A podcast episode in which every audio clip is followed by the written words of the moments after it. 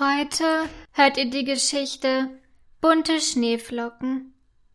Flotje sitzt in ihrem Zimmer und schaut aus dem Fenster. Weiße Schneeflocken gleiten vom Himmel herab.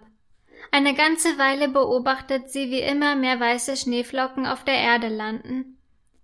Warum sind eigentlich alle Schneeflocken weiß? fragt Flotje sich schließlich. Es wäre bestimmt witzig, wenn es auch rosafarbene Schneeflocken gäbe. Oder blaue.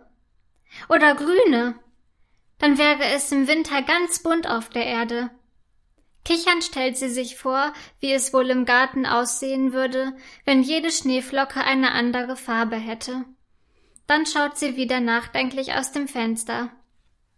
Vielleicht kann ich den Schnee ja anmalen, überlegt Flortje schließlich. Vorsichtig öffnet sie das Fenster und versucht eine Schneeflocke mit einem blauen Buntstift anzumalen. Doch das funktioniert nicht. Statt einer blauen Schneeflocke erhält sie nur einen nassen blauen Buntstift. Enttäuscht schließt sie das Fenster wieder und überlegt weiter, ob Schneeflocken nicht auch bunt sein könnten. Plötzlich kommt ihr eine Idee. Wenn die Schneeflocken von draußen zu nass sind, um sie anzumalen, dann muss ich eben trockene Schneeflocken basteln, denkt sie.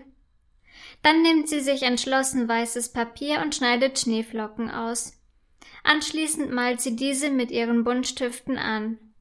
Nur wenige Minuten später liegen lauter bunte Schneeflocken in ihrem Zimmer.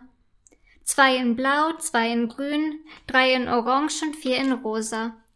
Eine Schneeflocke ist sogar rot-gelb gestreift. Zufrieden schaut sie ihre bunten Schneeflocken an. Natürlich können Schneeflocken bunt sein, ruft sie freudig und lacht. Dann hängt sie ihre bunten Schneeflocken an die Fensterscheibe, damit auch jeder andere sehen kann, dass es auch bunte Schneeflocken gibt.